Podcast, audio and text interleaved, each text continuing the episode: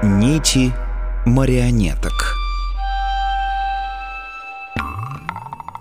Давайте зададимся вопросом, как маятники могут вынудить своих приверженцев добровольно отдавать энергию. Большой и могущественный может заставить своих приверженцев действовать по определенным правилам. Но как же это делают слабые маятники? Когда человек не имеет власти насильно заставить другого делать что-то, он пользуется разумными доводами, убеждением, уговорами, обещаниями. Все это слабенькие методы, присущие исключительно человеческому обществу, удалившемуся от природных сил. Маятники такие методы тоже иногда применяют, но имеют и намного более мощное оружие. Они являются энергоинформационными сущностями, поэтому подчиняются и действуют в соответствии с могущественными и непреложными законами существования этого мира. Человек отдает энергию маятнику, когда излучают мысленную энергию на его резонансной частоте. Для этого человеку не обязательно сознательно направлять свои мысли в пользу маятника. Как вы сами понимаете, большая часть мыслей и поступков людей лежит в области бессознательного. Этим свойством человеческой психики и пользуются маятники. Они умудряются получать энергию не только от своих приверженцев, но и от ярых противников. Вы уже, наверное, догадываетесь, каким образом. Представьте себе группу старушек на лавке, которые клянут, на чем свет стоит, правительство страны. Они не являются приверженцами маятника правительства. Они его ненавидят по целому ряду причин. Однако что происходит? Старушки ругают правительство. Какое оно есть бездарное, продажное, циничное и тупое. Таким образом, они интенсивно излучают мысленную энергию на частоте этого маятника. В самом деле, ведь маятнику безразлично, с какой стороны вы будете его раскачивать. Для него подходит как положительная, так и отрицательная энергия. Главное, чтобы частота излучения была резонансной. Итак, главная задача маятника – состоит в том, чтобы зацепить, задеть человека за живое. Неважно, каким образом, лишь бы занять его мысли. С появлением средств массовой информации методы маятников становятся все более изощренными. Человек попадает в сильную зависимость. Вы заметили, что в информационных программах обычно преобладают плохие новости – они вызывают сильные эмоции – беспокойство, страх, негодование, злость, ненависть. Задача корреспондентов и состоит в том, чтобы привлечь внимание. Средства массовой информации, сами являясь маятниками, состоят на службе у более могущественных маятников. Провозглашенной целью является свободный доступ к любой информации. Фактическая цель одна – настройка всеми возможными способами на нужные частоты. Одним из самых любимых способов маятника получить доступ к вашей энергии является вывод вас из равновесия. Отклонившись от равновесия, вы начинаете раскачиваться на частоте маятника – и тем самым раскачиваете его. Допустим, цены выросли. Вы реагируете негативно, начинаете негодовать, жаловаться, обмениваться информацией со знакомыми. Вполне нормальная и адекватная реакция. Но это как раз то, что маятник ожидает. Вы излучаете негативную энергию в окружающий мир на чистоте маятника – Он получает энергию и раскачивается еще сильнее. Ситуация усугубляется. Самая крепкая нитка, за которую может вас дергать маятник, это страх. Самое древнее и сильное чувство.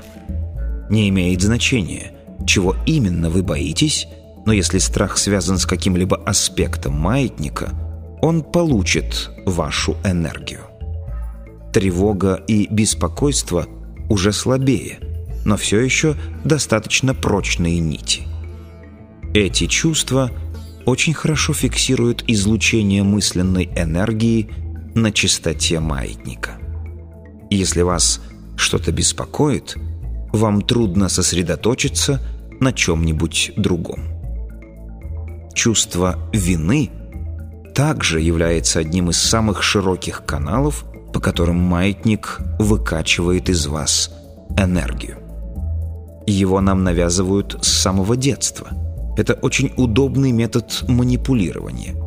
Если ты виноват, ты обязан делать то, что я скажу.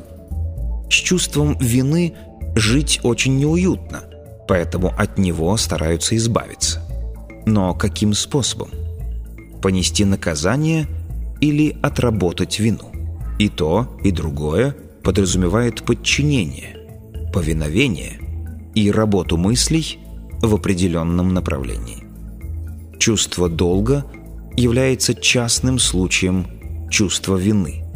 Должен значит чем-то обязан, повинен выполнять. В итоге виновные, как истинные, так и надуманные, бредут с поникшими головами и несут маятнику свою подать в виде энергии. Индуцированное, внушаемое чувство вины – излюбленное оружие манипуляторов. И мы еще к нему вернемся. Особо следует отметить всевозможные психологические комплексы людей. Комплекс неполноценности. У меня непривлекательная внешность. У меня нет способностей и талантов. У меня не хватает ума или остроумия. Я не умею общаться с людьми. Я недостоин. Комплекс вины. Я в чем-то провинился. Все меня осуждают. Я обязан нести свой крест. Комплекс воителя. Я должен быть крутым. Я объявляю войну себе и всем окружающим. Я буду бороться за место под солнцем. Буду брать свое силой. Комплекс правдолюбца. Я любой ценой докажу свою правоту и докажу другим, что они неправы. Эти и другие комплексы – являются персональными ключами к энергии отдельных личностей. Маятник, задевая человека за живое, интенсивно выкачивает из него энергию. Вы сами можете продолжить список нитей, за которые маятники дергают своих марионеток.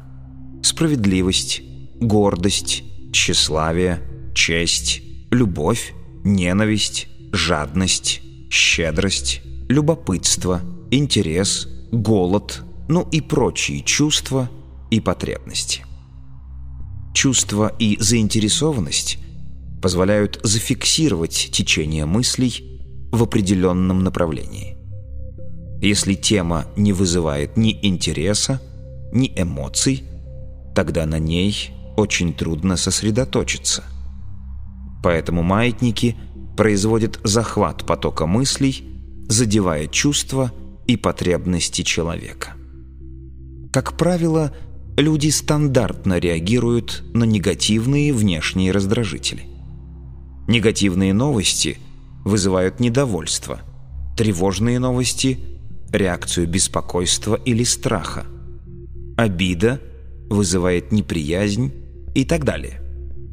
Привычки – служит стартовым рычагом для запуска механизма захвата. Например, привычка раздражаться или беспокоиться по незначительным поводам, отвечать на провокацию, в общем, отвечать негативной реакцией на негативный раздражитель. Человек может осознавать, что негативные мысли и поступки ничего хорошего не несут, однако по обыкновению совершает старые ошибки. Таким образом, привычки часто создают проблемы и заставляют действовать неэффективно, а избавиться от них трудно. Они являются иллюзией комфорта. Человек больше доверяет тому, что давно знакомо. Все новое вызывает опасения. Старое, привычное уже зарекомендовало себя на опыте. Это как старое кресло, в которое вы садитесь отдыхать после работы. Может, новое и удобней, зато старое комфортней. Комфорт характеризуется такими понятиями, как удобство, доверие, положительный опыт, предсказуемость. Новое обладает этими качествами в гораздо меньшей степени. Поэтому требуется значительное время, чтобы новая привычка стала старой. Итак, в общих чертах мы рассмотрели методы воздействия маятников на людей. Может ли человек избавиться от влияния маятника?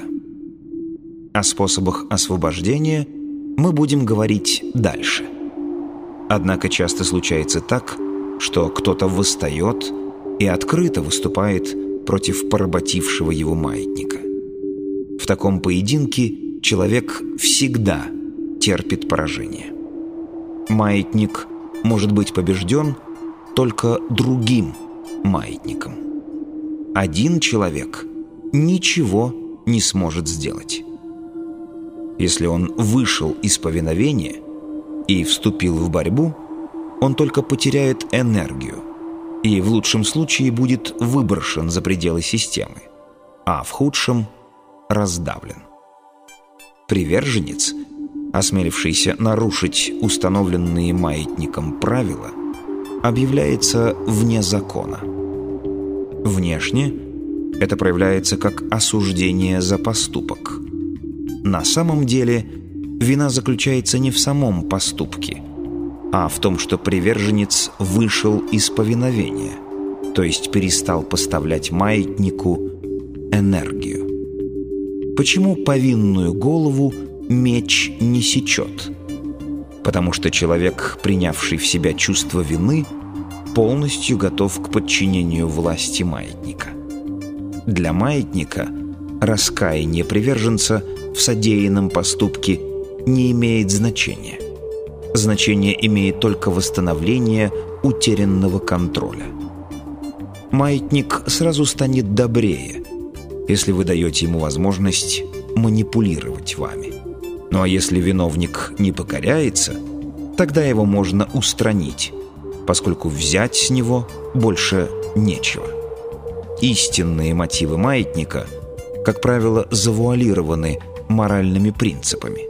Дескать, раскаявшийся в содеянном уже не такой злодей. Вы сами легко можете отличить, где действует моральный принцип, а где затрагиваются интересы системы. Если всегда будете помнить, что из себя представляют маятники и каковы их подлинные цели.